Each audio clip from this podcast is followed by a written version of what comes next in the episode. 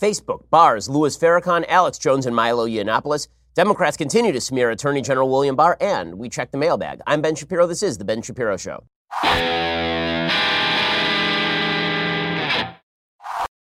Man, a lot to get to today. We'll jump into all of it momentarily. But first, hiring is challenging.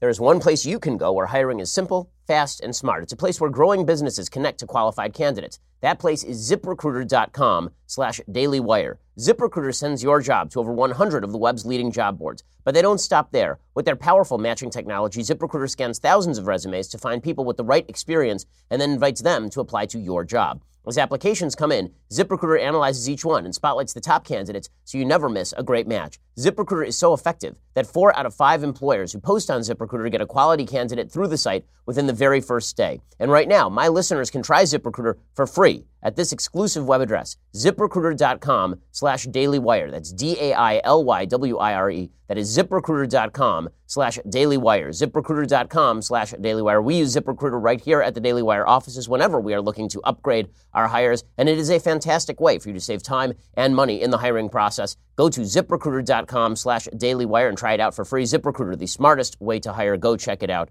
right now. Alrighty, so the big story of the day to begin is the situation with regard to the United States economy. We'll get to the censorship on Facebook in just one second, but the the, the U S economy created two hundred sixty-three thousand jobs in April. Unemployment has now fallen to its lowest rate since nineteen sixty-nine. Since nineteen sixty-nine. So the economy continues to boom. For all the talk about President Trump and his volatility and President Trump and President Trump and President Trump, the fact is President Trump's policies have made businesses feel comfortable. His regulatory policies have made them feel as though they are not going to be targeted. The fact that Republicans still control the Senate provides a check on Democratic excesses. So businesses are looking at all of this and they are saying, okay, well, for the foreseeable future, let's keep pumping money into the system. For the foreseeable, let's hire up. This is a good time for the economy. Let's make this thing happen. The economy generated a stronger than expected two hundred sixty-three thousand new jobs in April, helping to drive down the unemployment rate to a forty-nine-year low of three point six percent. The increase in new jobs easily topped the two hundred seventeen thousand Market Watch forecast. The jobless rate slid from three point eight percent in March to hit the lowest level since December of nineteen sixty-nine. Economists consider anything below a four percent unemployment rate in the United States to effectively be full employment. The average wage paid to American workers rose six cents, or zero point two percent, to twenty-seven dollars and seventy-seven cents an hour. Now, I want to, again, emphasize that wage, twenty-seven dollars and seventy-seven cents an hour. We keep hearing from the left that a fifteen dollars minimum wage is necessary. The average wage in the United States is more than twelve dollars more than that. The number of people who are surviving on minimum wage is extraordinarily low overall.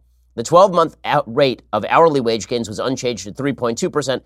Hours worked each week, each week fell zero point one hour in April to thirty-four point four. So for all the talk about how Americans are being deeply overworked, if people are working less than thirty-five hours a week on average, it is hard to make the case that they are being desperately overworked.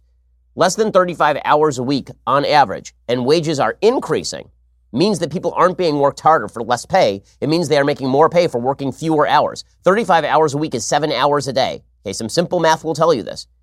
This does not mean that people are, are slaving away in a, in a, in a wage slave economy the way the Democrats seem to be suggesting. The government revised the increase in new jobs in March to one hundred eighty-nine thousand from preliminary one hundred ninety-six thousand. February's gain was raised from fifty-six was raised to fifty-six thousand from thirty-three thousand, which means that the past months have also seen higher increases in jobs than normal. The economy is still going great guns. President Trump's economy, he doesn't get full credit for the economy because no president does. Obama didn't. But he does get credit for not quashing the economy. President Obama got blame for the slowest recovery in American history, and the economy continues to boom. So this is very good news for President Trump. As I've said, if the economy continues to be good, and if President Trump keeps his mouth shut, then he will have a significant shot of being able to win a general election, re-election bid. And if you look at the polls right now, it's fascinating. If you look at the polls right now, what you are seeing is that the various Democrats running against President Trump are not running in the mid-fifties. You would expect, given President Trump's approval rating, that all of these polls would have Trump at forty-two percent, the same as his approval rating. But his approval rating does not match up with the number of people who say they will vote for him. His approval rating hangs around in the low forties. The number of people who say that they will vote for him is always hanging about forty-five to forty-seven percent. In fact, the only candidate in this new C N N poll, this is amazing, this new C N N poll, the only candidate who drives who drives Trump down to his approval rating in terms of his public support for voting is Beto. Really, Be- th- this new poll from C N N has Beto at fifty-two and Trump at forty-two. Th- it's, it's pretty hilarious, actually. So it has it has Bernie at fifty and Trump at forty-four, which I think would not be the final result of that election cycle. It has Biden at fifty-one and Trump at forty-five, which is the reason that Biden right now is doing so well in the primaries, because Democrats are effectively suggesting that he is the most electable candidate. Pete Buttigieg only at forty-seven percent to Trump's forty-four percent. Kamala Harris at forty-nine percent to Trump's forty-five percent. So they're not winning a majority against a guy as unpopular as President Trump. Elizabeth Warren loses to Trump in this poll. So Trump forty-eight, Elizabeth Warren forty-seven. Naturally, this means probably that Democrats will probably nominate Elizabeth Warren. I think that's the way this works.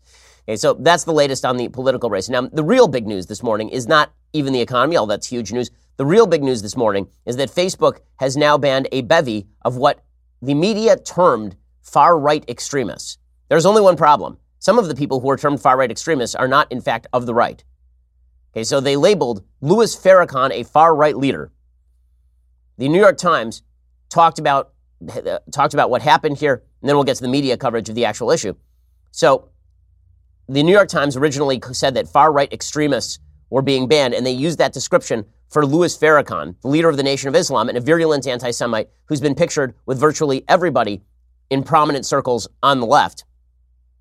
An article for The Atlantic was originally titled "Instagram and Facebook Ban Far-Right Extremists."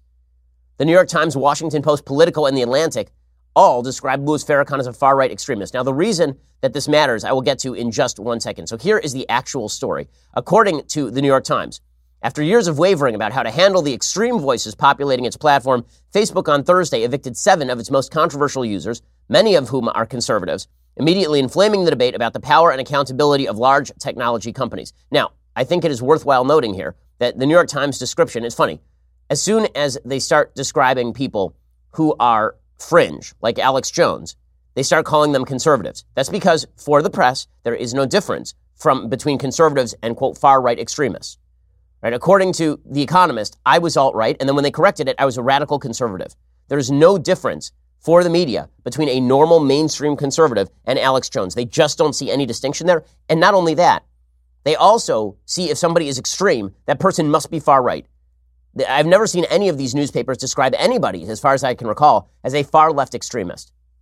Right? Bernie Sanders is an open socialist who used to defend the Soviet Union and talk about the glories of breadlines, and he is the secondary contender in the Democratic primaries right now.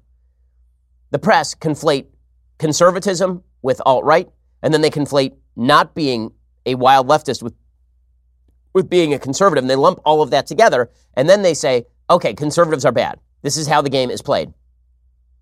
The social network said it had barred Alex Jones, the conspiracy theorist and founder of Infowars, from its platform, along with a handful of other extremists. Louis Farrakhan, the outspoken black nationalist minister who has frequently been criticized for his anti-Semitic remarks, was also banned. The Silicon Valley company said these users were disallowed from using Facebook and Instagram under its policies against dangerous individuals and organizations. Now, their statement here is, is so impermissibly vague. It's so insanely vague. If you're going to ban somebody from your platform, you should have a pretty good reason. You're, you're talking about Facebook, which is the biggest social media platform on planet Earth with billions of users. If you are a platform, you really should have to release a specific statement explaining what this person did wrong, not only so that the person has a right to defend themselves against the charge, which could very well be a smear, but also so that everybody else knows what the rules are. But Facebook is acting like an arbitrary centralized government here, banning people without even, we don't need to give you an excuse why you're banned, you're just banned. Why? Well, because you, we call you a hateful extremist. Well, what makes somebody a hateful extremist? Facebook has no hard definition because it's an innately malleable term. A Facebook spokeswoman said in a statement, quote, "We've always banned individuals or organizations that promote or engage in violence and hate, regardless of ideology. The process for evaluating potential violators is extensive, and it is what led us to our decision to remove those accounts today." Well, thanks. I now know nothing about your standard. This statement itself has a bunch of problems embedded in it. So they say they've always banned individuals or organizations that promote or engage in violence and hate. Okay, well, Alex Jones has been promoting exactly the same sorts of material for years. Only now do you decide that he has to be banned. Milo Yiannopoulos has been promoting the exact same sort of stuff for years. Only now do you decide he has to go. Louis Farrakhan has been calling Jews termites for years. Only now do you decide that he has to go. So what changed? What was the new thing that happened that changed Facebook's opinion on all of this? That's question number one. Question number two, they say that they've banned individuals or organizations that promote or engage in violence and hate. Okay, so how about organizations that promote violence against like ISIS? So as my friend Eric Weinstein pointed out, he suggested correctly that he is a supporter of the Peshmerga in Kurdistan fighting ISIS. They're engaged in violence. Does that mean that he is engaged in supporting violence? I mean, you're going to have to make some distinctions here, I would assume. And then they conflate violence and hate. Organizations that promote or engage in violence and hate, because Alex Jones, so far as I'm aware, has not engaged in violence. Now, if you can show me evidence that he had, like I, I, I do not, I, I've seen no evidence that Paul Joseph Watson, another person who is banned mainly because he's the top reporter at Infowars, I've seen no evidence at all that Paul Joseph Watson has engaged in violence. Now, we have to make a distinction between violence and speech. I'll explain in just a second. First, let's talk about your sleep quality. So the fact is, I am not a good sleeper, which means that when I go to sleep, I better have the best mattress on the market. Good news, I do. Helix Sleep has a quiz. They take two minutes to complete and matches your body type and sleep preference to the perfect mattress for you. Whether you're a side sleeper or a hot sleeper, whether you like a plush or a firm bed, with Helix, there's no more confusion, no more compromising. Helix Sleep is rated the number one mattress by G Q and Wired Magazine. C N N called it the most comfortable mattress they've ever slept on. Just go to helix sleep dot com slash Ben. Take their two-minute sleep quiz. They will match you to a customized mattress that will give you the best sleep of your life. For couples, Helix can even split that mattress down the middle, providing individual support needs and feel preferences for each side. They've got a ten-year warranty. You get to try it out for one hundred nights risk-free. They'll even pick it up for you if you don't love it, but you definitely will. Helix is offering up to one hundred twenty-five bucks off all mattress orders for our listeners. Get up to one hundred twenty-five bucks off at helix sleep dot com slash Ben. That's helix sleep dot com slash Ben for up to one hundred twenty-five dollars off your mattress order. helix sleep dot com slash Ben. My wife and I have a Helix Sleep mattress because we took that quiz. The mattress came in the mail. It was personalized for us. It is great. It is so good that I got one for my sister for her wedding. Go check it out at helix sleep dot com slash Ben and get one hundred twenty-five bucks off your mattress order. That's helix sleep dot com slash Ben for the most comfortable mattress on planet Earth. helix sleep dot com slash Ben also won't cost you an arm and a leg. Okay, so back to this statement from Facebook. They say again that they've always banned individuals or organizations that promote or engage in violence and hate. So as I say, the violence standard is vague. And then they're conflating violence and hate. So people saying bad things is not the same thing as people issuing calls for, say, murder. I should know this because, as news have reported, there's a person who was arrested this week for, for making violent death threats against Jared Kushner and Donald Trump Junior, and who has made violent death threats against me and against my employees. Okay, this, this person was engaged in a level of criticism that is not the norm. That's why this person has been arrested right now. And thank you to law enforcement for doing their job. There's a vast difference between that and people who just say bad things about me, who say hateful things about me. And there are plenty of people who say hateful things about me on a regular basis. There is a vast difference between people utilizing their free speech in ways that I don't like.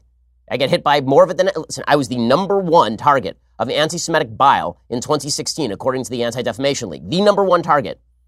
I never filed a police report with any of this stuff. I know the difference between people who are spewing hateful garbage at me and people who are actively threatening my life. There's a difference between violence and, and hate. There's a difference between speech and violence, no matter how much I dislike the speech. So that's a distinction that Facebook seems to be obliterating. And then finally, they have no hard definition as to what is hateful. So this is completely arbitrary. Now it's, okay, well, basically what it feels like is that Facebook came up with a list of people that they wanted to ban who were anti-left. I don't want to say they're on the right because, I, again, I think that the right is a somewhat confusing term sometimes. When I say the right, generally, I'm talking about conservatives.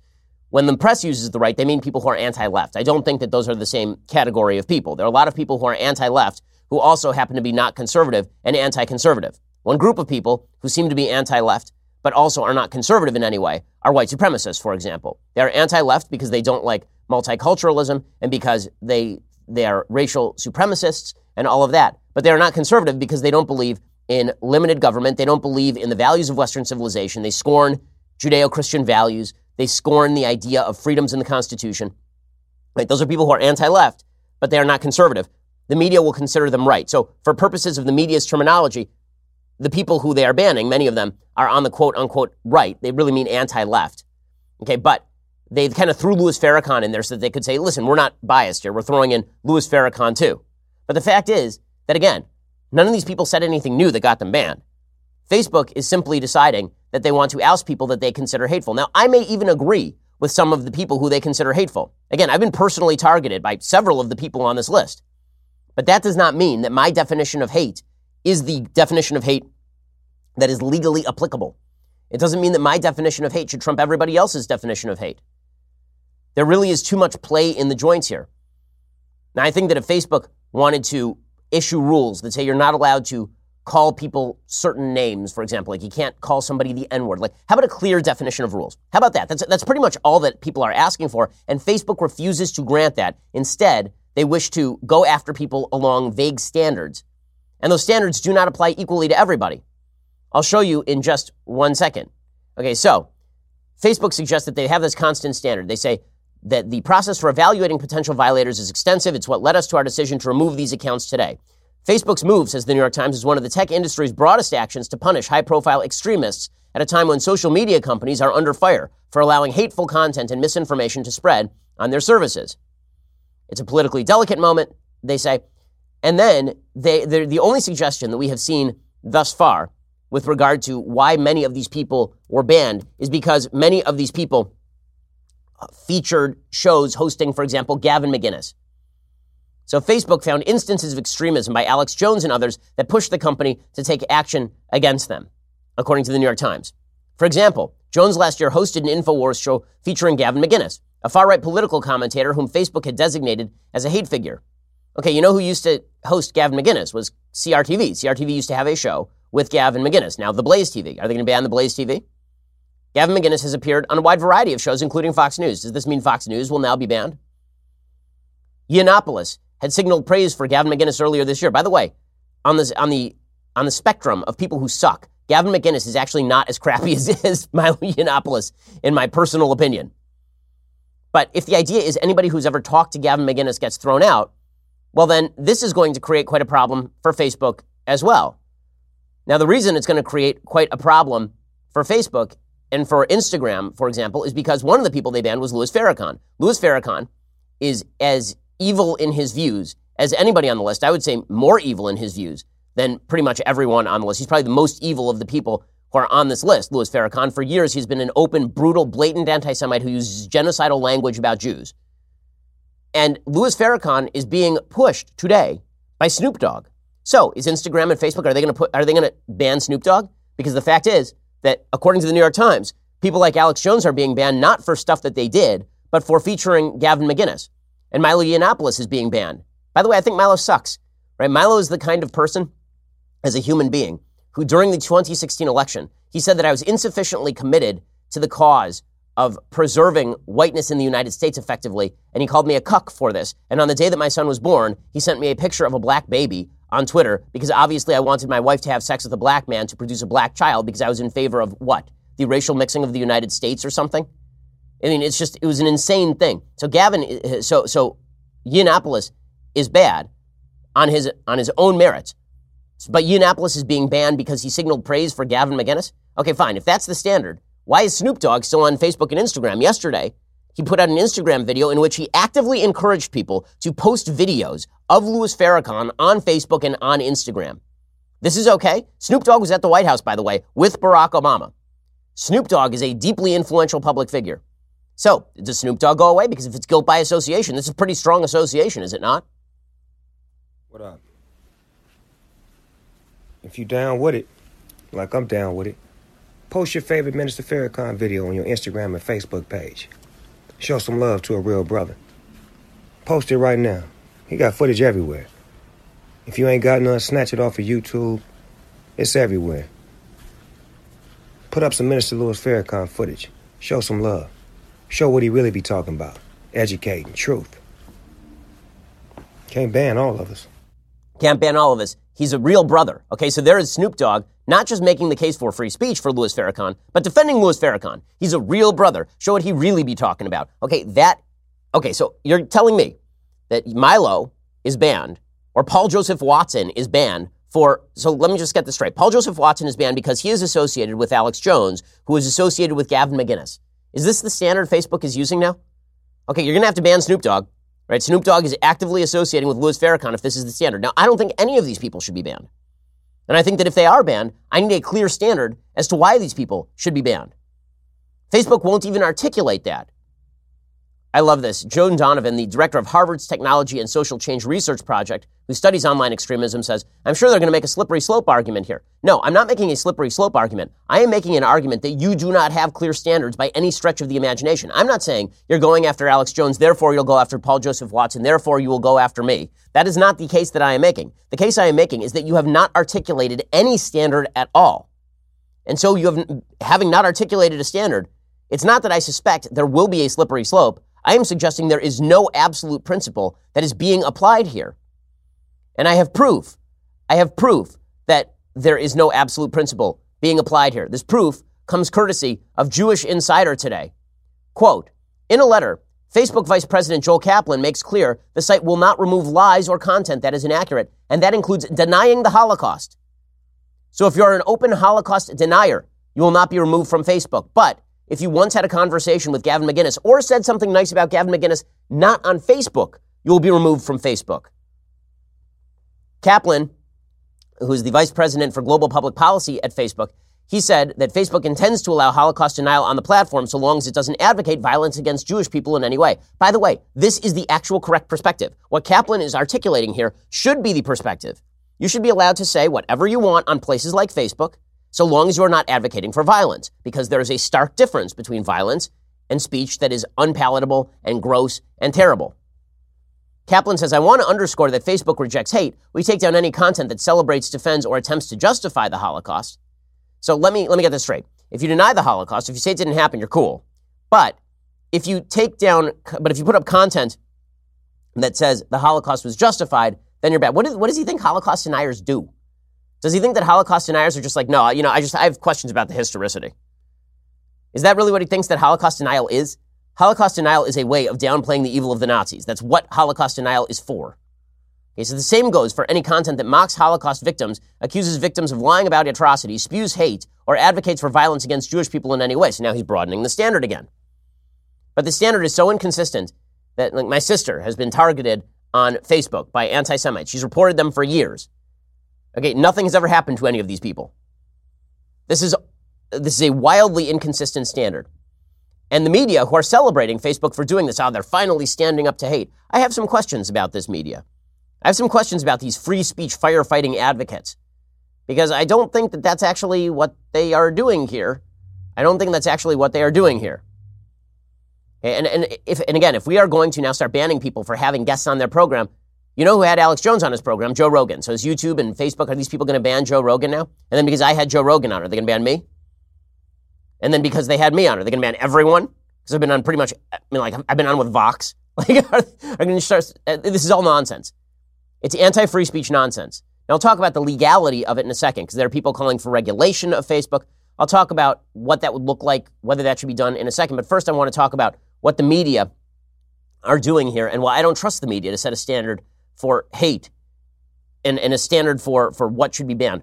First, you guys have t- heard me talk about FrameBridge before. You know they make it super easy and affordable to custom frame your favorite things, from print and posters to the photos on your phone. Mother's Day is around the corner. That perfect gift for mom, it's already on your phone right now. It only takes a few minutes to order. Just upload your photo and order by Sunday, May fifth for guaranteed free delivery in time for Mother's Day. Just go to framebridge dot com and upload your photo.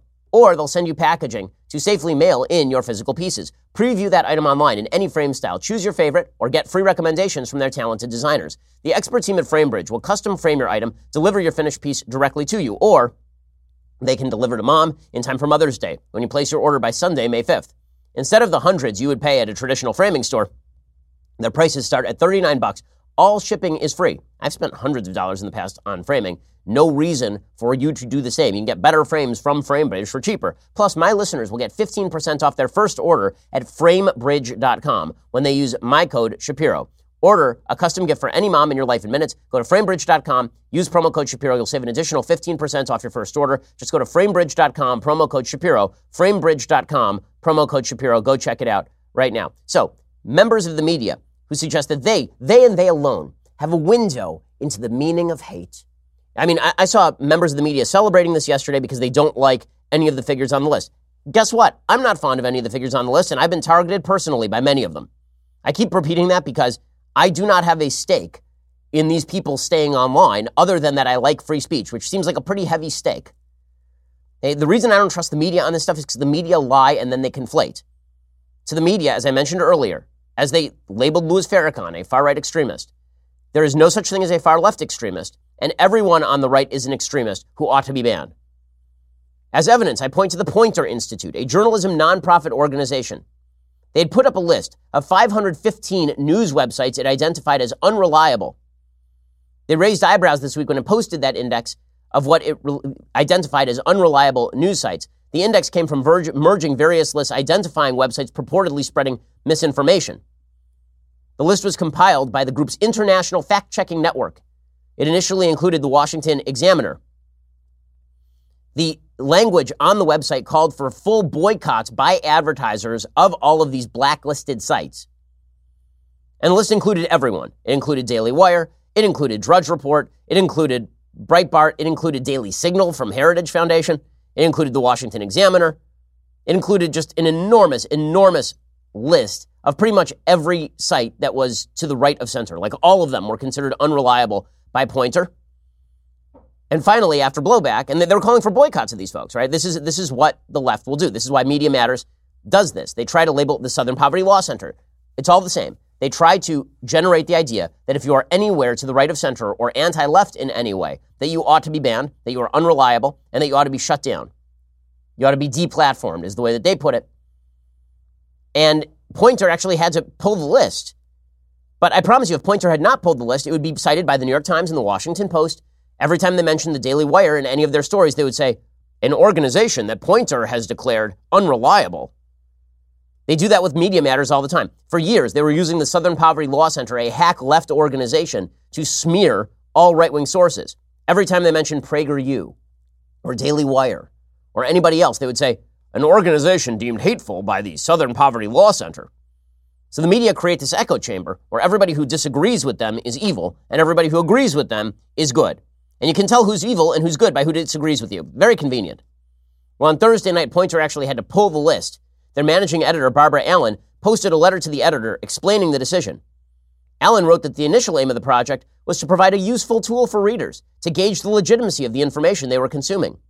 However, she wrote, soon after we published, we received complaints from those on the list and readers who objected to the inclusion of certain sites and the exclusion of others. We began an audit to test the accuracy and veracity of the list. And while we feel that many of the sites did have a track record of publishing unreliable information, our review found weaknesses in the methodology. We detected inconsistencies between the findings of the original databases that were the sources for the list and our own rendering of the final report. As a result, she wrote that Poynter was removing this unreliable sites list until we are able to provide our audience a more consistent, consistent and rigorous set of criteria. Well, there is no consistent and rigorous set of criteria here. One of the things that I always find amusing is that they put together these lists, the left, members of the left do, in which they say that sites are unreliable. How do they determine unreliable? They find a couple of stories that have been wrong over the course of a four-year history, and then they say the site is unreliable. You see this in a lot of these studies. Okay, well, the New York Times blows stories on a pretty routine basis. So does C N N. These are not considered unreliable sources because the vast majority of stories that they print are not factually inaccurate. Well, we here at the Daily Wire post fifty stories a day. We've been doing so for four years. That means that at this point, we have posted tens of thousands of stories. It should not be hard to find four or five stories that are unreliable. But that is also true for all these other outlets.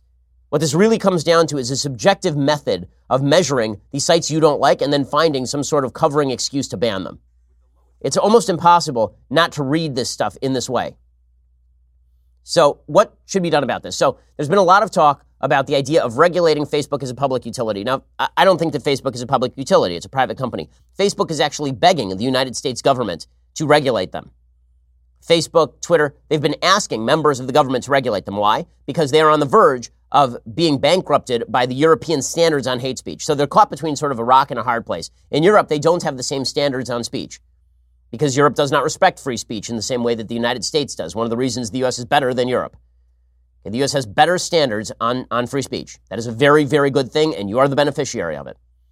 Okay, but what's happening in Europe right now is that the Europeans have set these standards for hate speech, and then they are looking at suing or taking down Facebook over quote-unquote hate speech appearing on the platform.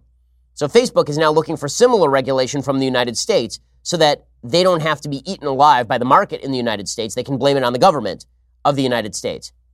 That's what's actually happening here. Now, there's been a lot of talk about whether they should be regulated because they're effectively a monopoly. I don't think they're effectively a monopoly because I think that there can be competitors to Facebook. I'm not a fan of antitrust law as a general area of law. The only monopolies that I really see are, are government-guaranteed monopolies. If you are just a company that is very successful in your space and you are not gouging the customer, I don't think that you have a technical monopoly. I tend to be a consumer side advocate when it comes to deciding whether a company's a monopoly. There's sort of two theories of monopoly. One is that if you are the only company in your space, so the supply side, then you are a monopoly. The consumer side says, well, who cares if you're the only company in your space, so long as you're not gouging the consumer. If the consumer is getting a better product, that is the purpose of the market. It is the possibility of competition that allows for cheap products to continue being in the marketplace. Two different theories of monopoly. I tend to side with the second theory, which is why I was not in favor of, for example, breaking up Microsoft in the late nineties. Okay, the other way of looking at Facebook is to try and, and tr- try and ration out, ra- to, to reason out whether they are in fact a platform or, or a publisher. You've heard me talk about this before. In a second, I'm going to explain legally speaking what that means. First, first, for decades, credit cards have been telling us to buy it now and pay for it later with interest. That's how they make their money. Despite your best intentions, that interest can get out of control really, really quickly. With Lending Club, you can consolidate your debt or pay off credit cards with one fixed monthly payment. Since two thousand seven, Lending Club has helped millions of people regain control of their finances with affordable fixed-rate personal loans. No trips to a bank, no high-interest credit cards. Just go to lending club dot com, tell them about yourself and how much you want to borrow, pick the terms that are right for you. If you're approved, your loan is automatically deposited into your bank account in as little as a few days. Lending Club is the number one peer-to-peer lending platform with over thirty-five billion dollars in loans issued. Go to lending club dot com slash Ben. Check your rate in minutes, borrow up to forty grand. That's lending club dot com slash Ben. lending club dot com slash Ben. All loans made by WebBank, member F D I C, equal housing lender. If you're a responsible adult, you should be looking to consolidate your debt and make your life easier. You shouldn't be paying twenty percent on those credit cards each and every day. Instead, look to borrow up to forty thousand dollars from lending club dot com slash Ben. That's lending club dot com slash Ben. Dot com slash Ben. Go check them out right now and make your finances simpler and easier and cheaper, frankly. All right. In a second, we're going to get to the legal status of Facebook. First, you're going to have to go and subscribe. nine ninety-nine a month gets you a subscription to daily wire dot com. One of the reasons we want you to subscribe, folks, is because it does protect us and it protects you from being deplatformed, meaning that if in the future YouTube or Facebook decide that they want to crack down on everyone right of center, well, then you still get the show. It's one of the things that allows us to keep bringing you the show is the fact that we have subscribers. So please help us out. If you get the if you get the ninety-nine dollars a year version, which is cheaper than the monthly, then you also get the Leftist Tears Tumbler. Leftist Tears Tumbler is a magnificent piece of vesselware. It is just terrific. It is so great that people have been taking pictures of themselves with it and posting it online.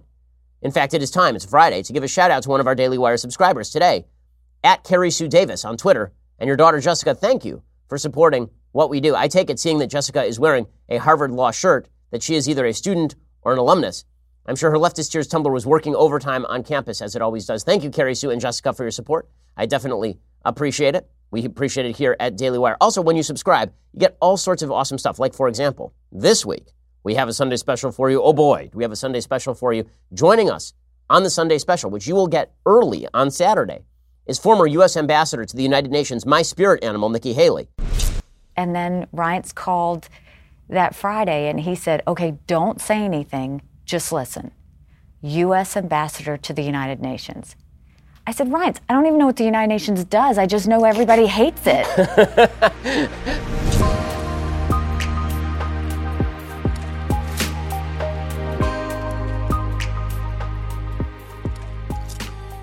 It's a fantastic episode with some fantastic insights. So, click subscribe, get that Tumblr, get all of our shows, get early access to the Sunday special.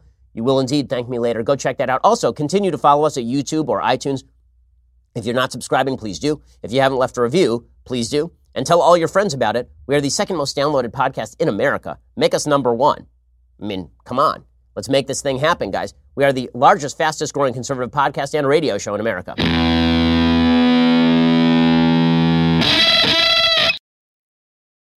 Alrighty, so let's talk for a second about whether Facebook is a platform or a publisher. So to illustrate the difference between a platform and a publisher, think about the difference between your phone line and daily wire dot com, right, the website that I run. So your phone line, if you are talking on your phone line and you say something terrible, A T and T, Verizon, they're not responsible for what happens on your phone line.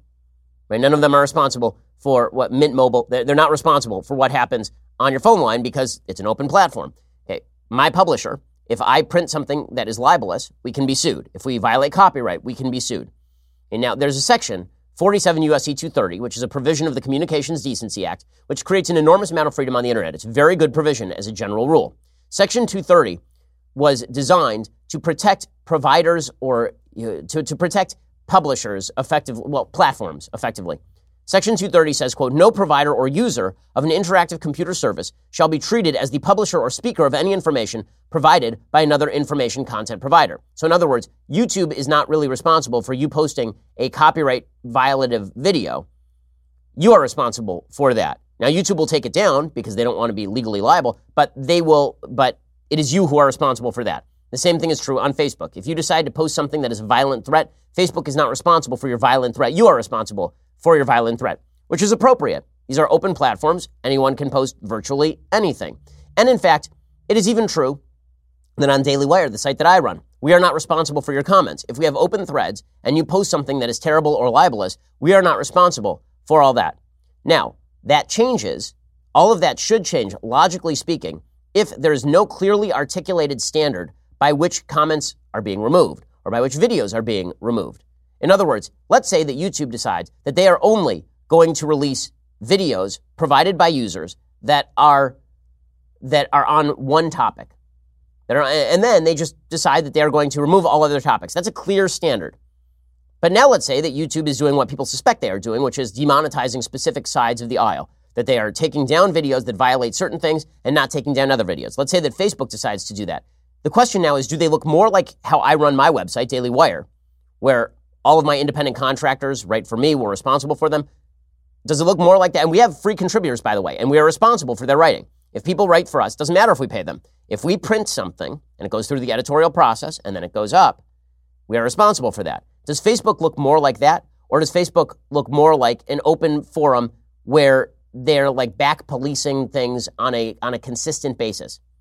If there are no standards articulated, there's a good case to be made that Section two thirty of the Communications Act should actually, of the Communications Decency Act, should be changed to require that if you are a platform, you should have to have at least a clearly articulated standard for what is removed and what is not. Because otherwise, you're really not acting like a platform. Really, you're acting more like a publisher. Like, I decide on an editorial level what we wish to publish. Well, Facebook, if they have decided that politically motivated concerns are the issue, well, then they look more like us. So that is what is going on with these sort of vague hate standards. If you have a vague hate standard that is only being applied to one side of the aisle, that would suggest that you are acting more like a more like a publisher than like a platform. And that means that there should be some serious consideration to revising Section two thirty of the Communications Decency Act. Now, the case against that, just to give the other side, is that you don't want government getting involved with regulating websites generally. You don't want the government involved. Now, I don't think that's what would be happening here. I think that instead what would be happening here is that you are opening up to liability websites that act like publishers. It's, they're not quashing my free speech. I'm the publisher of Daily Wire. They're not quashing my free speech, the fact that we can be sued for libel or for copyright violation. Well, the same case could be made with regard to Facebook. If you're responsible for your material, you're responsible for your material. There is a better thing that could happen here. Okay, Facebook is asking for wider regulation than that, by the way. They want the government to actually regulate the speech that can be put on Facebook. But there's a better stance than this, which is, how about a clearly articulated standard that says what you can put up and what you cannot put up on Facebook? How about that? How about like terms of service that aren't impermissibly vague? How about you have to offer an excuse when you ban somebody from your service, and so we can all see it and learn from the case study? But these social media companies don't want to do that, and that's why people are so suspicious of what exactly is going on here.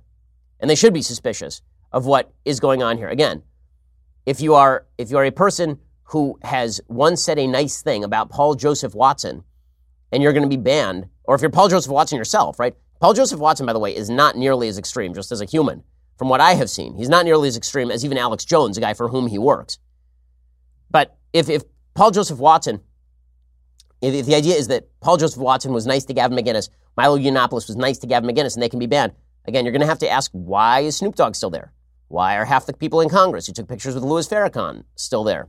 These standards are not being evenly applied because they can't even be articulated. They are not even trying to articulate them, frankly, because they know that they're going to get help from the mainstream media that agrees with them. That's the bottom line. In the end, the New York Times is very happy. The free speech newspaper, supposedly, is very happy that these social media outlets are throwing people off that they don't like. I don't like a lot of these people either. That doesn't mean that they should be thrown off the platforms. It doesn't. If you don't like what they have to say, I have an easy solution. You don't have to watch them. I have another easy solution. You can yell at them. All of these are appropriate. I don't mean like physically yell at them and disturb events. I mean like you can go online and you can yell at them. I know. I get a lot of it. So there's that. Okay, meanwhile, the Democrats continue to proclaim that the Attorney General of the United States, William Barr, is a liar, a brutal, terrible, evil liar. So Nancy Pelosi says that William Barr lied. What, what did he lie about? She still cannot name a single lie that William Barr has told. The Attorney General of the United States has fallen under fire for no apparent reason. He wrote a four-page synopsis of the findings of the Mueller report. Then, within six weeks, he released the entirety of the Mueller report. That's called transparency, folks. That ain't a cover-up. Nonetheless, Democrats are going after William Barr because they wish, they wish that Robert Mueller had recommended prosecution. He did not. And thus, Democrats say it was William Barr. It, William Barr was, was what stood between President Trump and prosecution. As I say, if Mueller wanted to recommend prosecution, he could have. Instead, he abdicated. He handed it over to William Barr. William Barr said no, appropriately. I've read the report.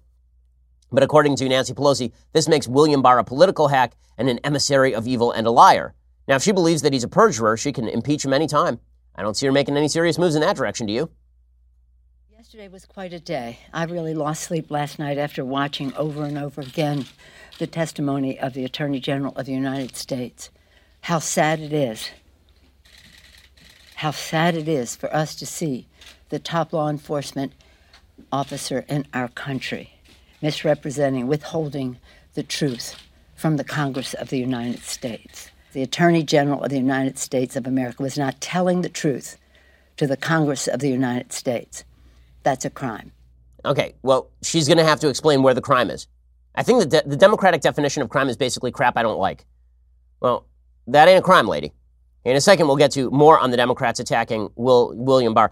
Okay, so it's not just Speaker of the House Nancy Pelosi who is openly suggesting without any evidence at all that William Barr committed perjury, which he did not. It is also Ted Lieu, who is just a terrible congressperson, suggesting that William Barr, the Attorney General, is one of the most dangerous men in the country. Really? You mean that dorky lawyer is one of the most dangerous men in the country for giving you a report that's sitting in front of you, you dolt? My goodness, here is, here is Ted Lieu making that case. Attorney General Bill Barr is now one of the most dangerous men in Washington, D C for three reasons. First, he intentionally mischaracterized the Mueller report.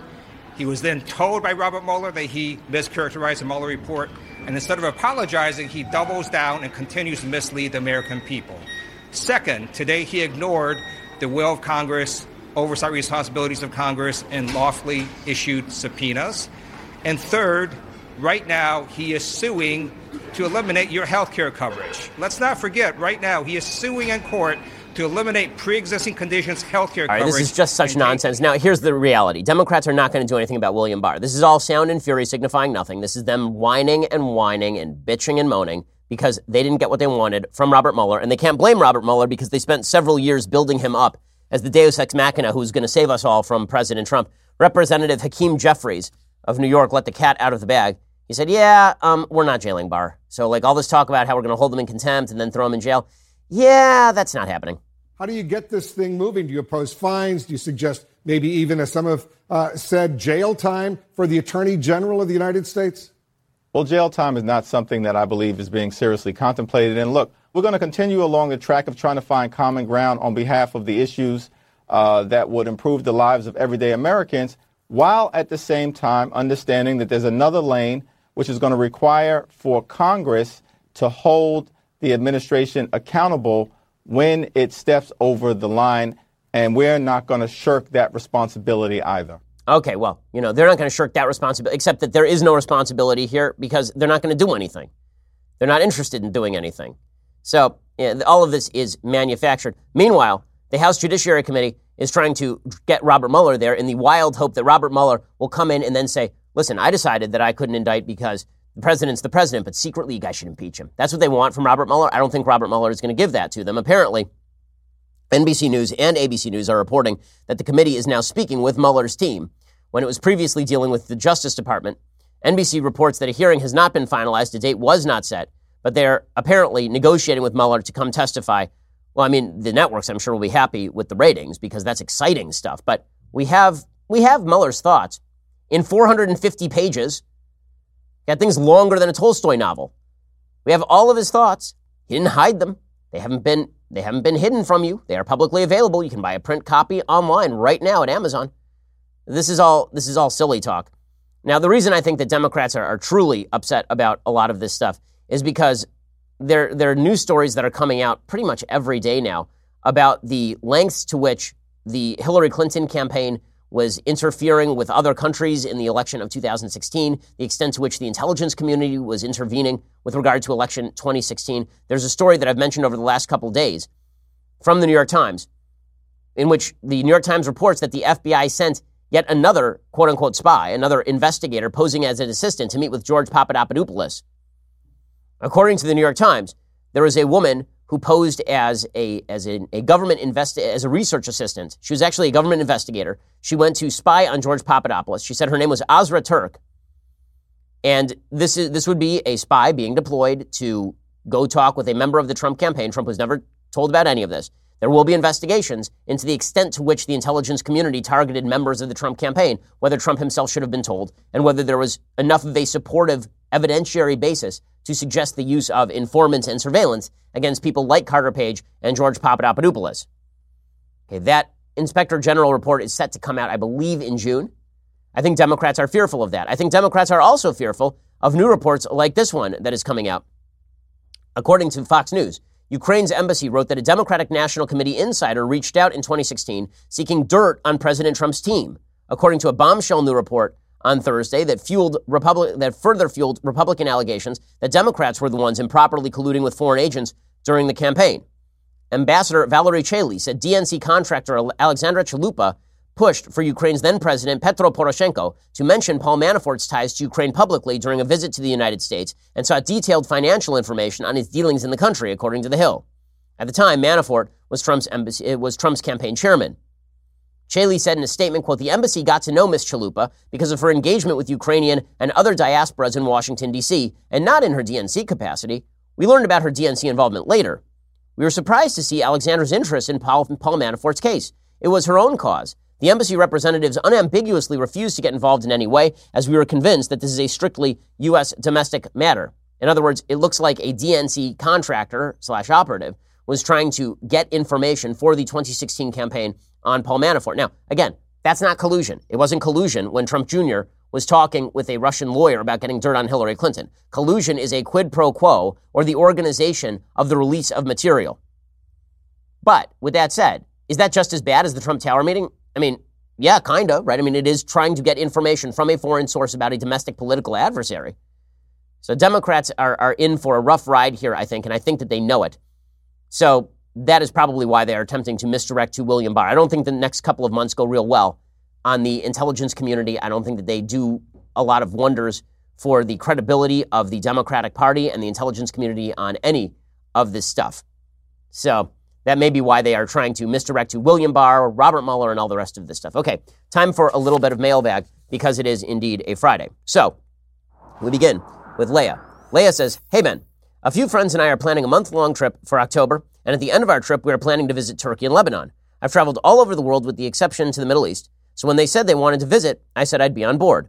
However, I heard you can't enter Lebanon if you've been traveling to Israel marked on your passport. Well, I've never been there. I was curious of the reason for this and what your thoughts are on traveling there and Turkey when I'm a strong supporter of Israel. Thanks and love the show. So I am not sure what the actual rules are in Lebanon. I know that those rules do apply in places like Saudi Arabia. There are certain countries that refuse to acknowledge the existence of the state of Israel. Don't worry, it's not anti-Semitism to fail to acknowledge a Jewish state that exists.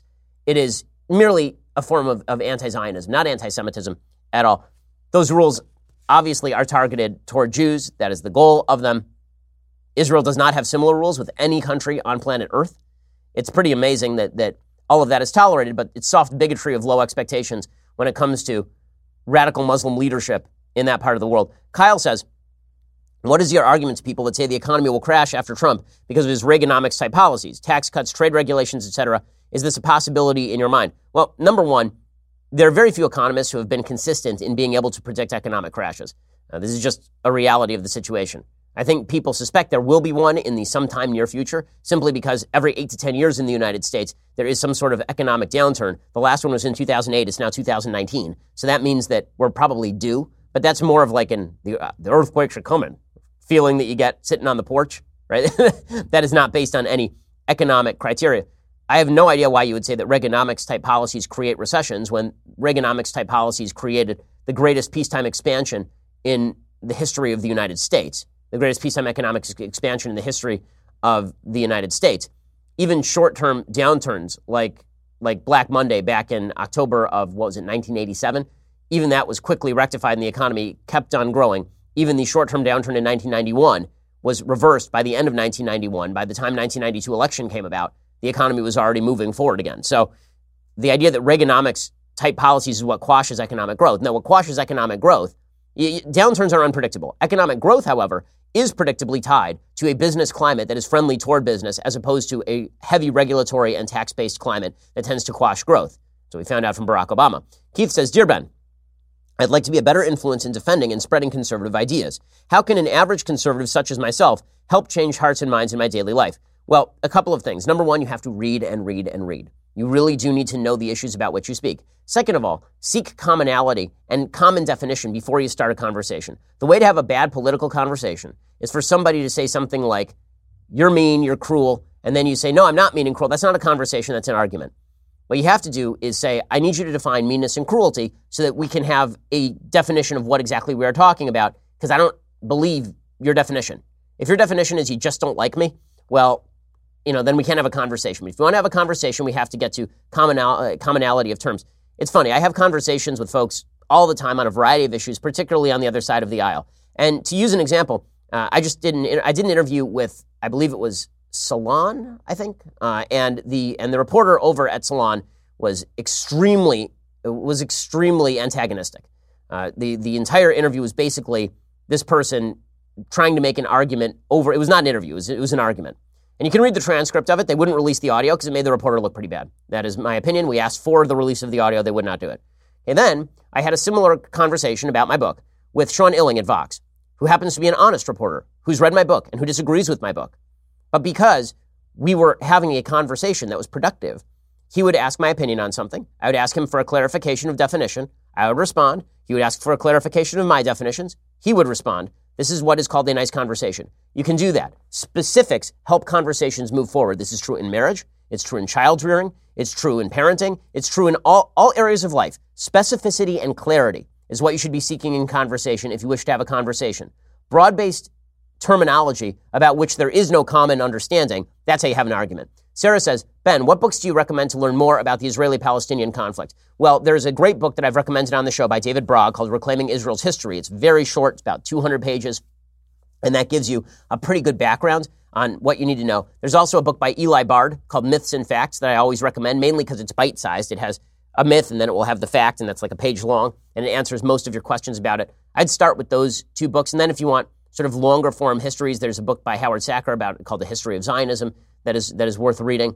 Um, Benjamin Netanyahu actually wrote a great book called A Durable Peace back in the nineteen nineties that talks about kind of the long-term history of, of Israel and the Palestinians, and more than Israel and the Palestinians, Israel and the Arab world around it, because the Palestinians as a cohesive entity really did not exist as a cohesive entity until the creation of the State of Israel. All the Palestinians, Palestinian actually referred to Jew, right? The Palestine Post was referring to the Jerusalem Post, was referring to Jews. Uh, Palestinians as a specific political entity were not created really until nineteen forty-eight, and everybody was considered Syrian. They, not to say that they weren't I- I- indigenous to the area. There were Palestinians indigenous to the area, but they considered themselves Syrian or Egyptian or Jordanian uh, or Saudi. So uh, it is worth reading all of those books. I can give you more if you're interested. Uh, Anthony says, Hey, Ben, is there ever an argument from a conservative side for any implementation of a Keynesian-style economic policy? Also, do you believe we are in a late-stage capitalist system currently? The, the, the phrase late-stage capitalist is very irritating because there is either capitalist or is there, there is non-capitalist. The idea that capitalism is moving toward an end game where it falls apart, that is a Marxist construct that I just don't believe. Uh, Marxism suggests that eventually history will end with the, with the seizure of the means of production by the workers. And that has not happened historically. Instead, what has happened historically is a forcible seizure of the means of production by government, and then the collapse of that system repeatedly because that system sucks and is terrible for human beings. Uh, so I don't I don't really believe in the phrase late-stage capitalist. I believe in in economic, that there is such a thing as as top-down economic fascism or corporatism, right? That exists, but I don't think that's capitalism. I think people tend to conflate a lot of this terminology. As far as the, the argument for implementation of a Keynesian-style economic policy, which I assume would mean seizure of money from people who are more wealthy, giving it to people who are poorer so that they can start the the inve- so they can start spending that money, that spending is better than saving. No, I, I disagree with Keynesianism. There's a, a great book um, by the author of Economics in One Lesson, Henry Hazlitt. It's about a four hundred fifty page book uh, that, that really breaks down uh, Keynes' work at length. It's very detailed. So if you're interested in that, that's available. Uh, Richard says, hello, Mister Shapiro. I've heard several times you say that Congress has subpoena power. Where does it say that in the Constitution? Is it a part of the necessary and proper powers? Well, Congress can pass legislation that allows them to subpoena. Uh, then the other branches have the power to resist a subpoena, and then the judiciary gets to decide whether the subpoena in fact holds. So they have to pass a piece of legislation. You're correct. There's nothing in the Constitution of the United States that specifically refers to subpoena power, but there's no doubt that Congress does have investigative powers under the Constitution. That's how they keep the other branches in check. Michael says, Ben, do you think there's any Republican who, if they were to run, could beat Donald Trump in the primary? Maybe Jim Mattis, Mitt Romney, or Ben Shapiro? No. The answer is no. I think Donald Trump would win every primary. He's the incumbent president of the United States. There has yet to be an incumbent president of the United States who loses in the primaries. Even L B J did not lose in the primaries. He just came close to losing in the prime in, in a couple early primaries and decided not to run. So that is that is not the same thing. The strongest primary contenders have never taken out an incumbent president. It's never happened. Okay, let's see. Jackson says, hey, Ben, totally agree with your assessment of Endgame. Thank you. Thank you. I appreciate it. Being a huge Marvel fan, I still enjoyed it. Totally fair. I said if you're a Marvel fan and you're really into it and you liked the, I guess it was twenty-one movies leading up to Avengers Endgame and you're looking for the Easter eggs and it's all nostalgia for you and fan service, totally fine with that. I personally thought it was bloated. I thought that what they did with the main characters didn't make any sense. I had a lot of critiques of Endgame. I, listen, I was just, I wanted to enjoy it the same as everybody else. The thing's going to make a bajillion dollars. I mean, it's already racked up. I think in its first, by the end of first weekend, it had racked up almost one point five billion dollars worldwide. I wish I could enjoy it like everybody else. I just have critiques. Jackson says, I was wondering how you would have constructed the final battle. Personally, I would have just had Iron Man, Thor, and Captain America fight Thanos and his generals. Yes, this is correct. The battle at the very end of Avengers Endgame should not have taken place, meaning that it is obvious that Thanos is facing off against them. And Th- th- so, as I mentioned in my review of Avengers Endgame yesterday on my show, on the podcast, the biggest problem with Avengers Endgame, It, one of the big problems, my business partner Jeremy Boring pointed this out, is that the relative powers of the various characters make no sense. So in the first Avengers Infinity War, Thanos is barely able to hold off just Thor, and he's got the Infinity Gauntlet while he's doing that. And the Infinity Gauntlet is super duper powerful. Well, at the end of Avengers Endgame, spoilers here, okay guys, you're all warned. Okay. At the end of Avengers at the end, end of Avengers Endgame, Thanos does not have the gauntlet. He's just a big guy. And he's a big guy, and he's holding off simultaneously Thor and Captain America and Iron Man. He's holding all of them off. And Captain America has has Thor's hammer. Right? I mean, he's got all these things. And, and still Thanos is holding them off without the Infinity Gauntlet? How? How? So you'd have to construct the final, the final battle scene better. Also, there's something inherently a little bit unfair about a three-on-one. So the only way to make that fair is if he does have the Infinity Gauntlet, for example. Also, having Captain Marvel come in and she's and she's able to basically take on Thanos alone, like none of these relative power arrangements make any sense. Why is she so much more powerful than Thor, the god of the god of thunder? Why? Like none of this. Again, the, the internal logic doesn't make a lot of sense. I think there is a way to construct it where it makes sense. Where, for example, Tony Stark is wounded, that would make sense. Or Captain America is finally feeling his age, this would make sense. Or you, or you have, or you have Thor, who is so broken that he can't fight properly. that would make sense. They're like, there are ways to construct this, but I just don't think it was done. It turned into kind of the same big beat-em-up, smash-em-up battle you have at the end of every one of these Marvel movies. William says, hey, Ben, you've said many times on your show you're a huge sports fan. I'm curious what your favorite teams are from the major sports, N B A, N F L, and M L B. So, number one, N H L should be included in the major sports. Number two, I don't know. I, I just didn't grow up with hockey. I wish I had, because every time I go to a hockey game, it's awesome. So I am a I am a Blackhawks fan, you know, sort of peripherally, but N B A, N F L, and M L B. N B A, I'm a Celtics fan. I know, I live in Los Angeles. It makes no sense. I'm a Celtics fan because I picked up all of my father's sports allegiances, because like religion, fandom for sports teams is picked up from your parents. This is why my kids will be White Sox fans, even though they are two generations removed from Chicago. So the N B A, uh, I'm, a, I'm a Celtics fan because my parents went to school in Boston, uh, and the Chicago Bulls really were not a thing when my when my dad was growing up. So he was a Celtics fan. Uh, he was partially a Celtics fan because Red Auerbach was the owner of, was the owner slash general manager of the Boston Celtics and was an early integrator of the N B A, for example, was Jewish, et cetera. Uh, the N F L, I'm a Chicago Bears fan, so I picked up all the Chicago allegiances. I know, it's a terrible fate to be a Chicago Bears fan. Uh, and Mitch Trubisky, yeah. Okay, and, uh, and M L B, I am a huge Chicago White Sox fan. If you wish to hear my thoughts about the Chicago White Sox, all you have to do is go to Amazon dot com. My father and I wrote a full book about the two thousand five Chicago White Sox championship season. We traced every single game of the season. And it's a series of letters from me to my dad and back and forth. It's really a lot of fun. It's called Say It So. You can go check that out at Amazon dot com. Okay, Adil says, hey, Ben, question. How would you respond to the argument regarding abortion that in a life and death situation, the life of the mother takes precedence over the unborn baby?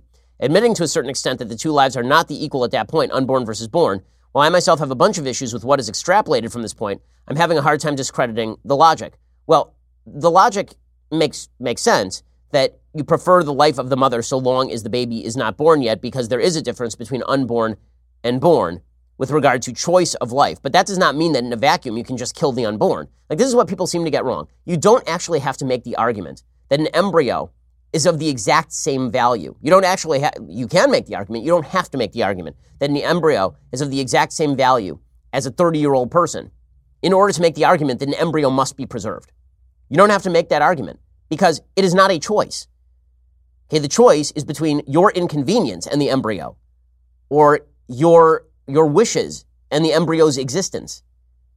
And that, that is not the same choice. So you, you, first, what people do is they create the false choice between the existence of an adult life and an unborn life. And then the next thing that they do is they say that all cases are that choice, which they are not. So it's just bad logic. I don't think you have to accept even the, you don't even have to accept the premise that all life is innately of equal value to, especially, you know, in early stages of, you don't have to accept, you can accept it. Again, you can say an embryo is exactly the same as a as a fully grown human being, but you don't have to in order to make the argument for the preservation of the embryo. That's historically been the Jewish argument, for example. Okay, time for a quick thing I like, and then we'll do a quick thing I hate, and then we'll get out of here. So, things I like. Uh, so yesterday was Yom HaShoah. I talked at length about Holocaust Remembrance Day, uh, and there's a great video I saw yesterday from El Al, the Israeli national airline.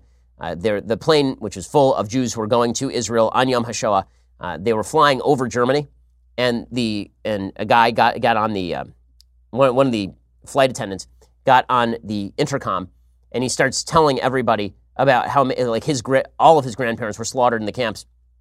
He gets on the intercom and he says, "And if they could see now that there is an airplane with a Jewish star flying over Germany." Imagine, I mean, imagine the miracle of that. It really is a miraculous, miraculous thing. How bad was the Holocaust? The Holocaust was so horrible in terms of human populations that there are still fewer Jews on earth eighty years after the Holocaust than there were before the Holocaust. That's how many Jews were murdered. So it's an amazing, amazing thing. And then all the people on the plane start singing together and dancing in the aisles. It's it's pretty it's pretty amazing. Well, I was asked yesterday by somebody for movies that concern the Holocaust. I mentioned some yesterday. One of the ones that I mentioned that has been wildly underrated. Uh, there was a, a, a movie, a T V movie that was done about the Warsaw Ghetto Uprising, which is one of the great inspiring stories of Jewish history.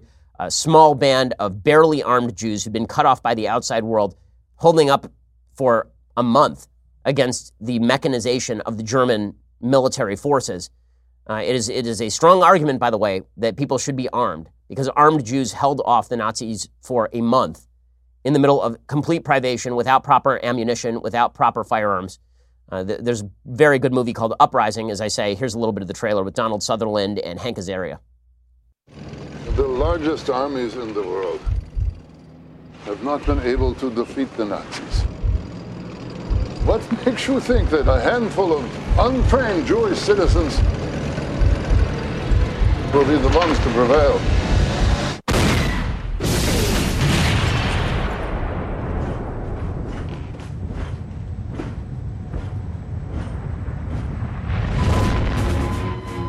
three hundred thousand Warsaw Jews have been either sent to Treblinka, a death camp, or have simply been murdered. These were innocent people. What do we do in the face of this horror? Or maybe we, we lift our hands to God huh, and pray for the Messiah to come. We must have something other than our fists. Don't let them know that you're free. And the movie is Uprising. You can go check that out. Um, I believe it's only available on D V D. You can order from Amazon. It's, it's certainly worth the watch. It's, it's quite good. Um, in fact, I find the Warsaw Ghetto Uprising story so important that I'm actually working on a musical about it with with my father. My father writes musicals, so I wrote the libretto. My dad writes the music. Uh, so we're hoping to bring that out, I think, probably sometime next year. In any case, that okay, time for a, a quick thing that I hate. So Burger King, all these corporations now feel the need to social justice message. I am a huge advocate of people who have mental illness need to seek help. People who have mental illness need to seek help. They, I, mental illness runs in my family. People who have a problem need to seek help. They need to find somebody who can help them. Burger King runs a commercial about mental illness, and it makes no sense at all. It just doesn't make any sense. So here is Burger King's weird commercial, which, I mean, I guess capitalism for the win. But here is Burger King trying to, I guess, push depression eating. Is that the idea here? Not everybody wakes up happy. Sometimes you feel sad, scared, crappy. All I ask is that you let me feel my way. Feeling blue, kinda down. Can't wait to leave this close. Okay, so it's just a bunch of little, little poetic statements about feelings, and then the chorus is, "I just want you to let me feel my way." You can feel your way. Okay, but what you really should do if you're depressed and you're down and you're having a problem is you should go see somebody and do something about it. Burger King's eventual solution to all of this is that if we just let you feel however you want to feel without trying to intervene, and we let and then we give you a bunch of meals that you're going to eat. So we're going to let you harden your arteries. That's the proper solution, is for you to feed. Yeah, the, like, very weird, very weird take.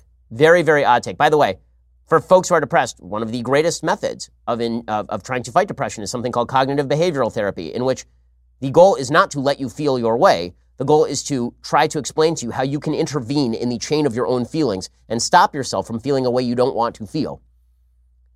Burger King making money off depression eating and then virtue signaling about it. Welcome to, if there is a such a thing as late stage capitalism, this would this would be what it would look like, man. All right, so we'll be back here later today with two additional hours. Plus, remember, you should subscribe so you can get the Sunday special a day early. We got Nikki Haley this weekend, so that's pretty awesome stuff.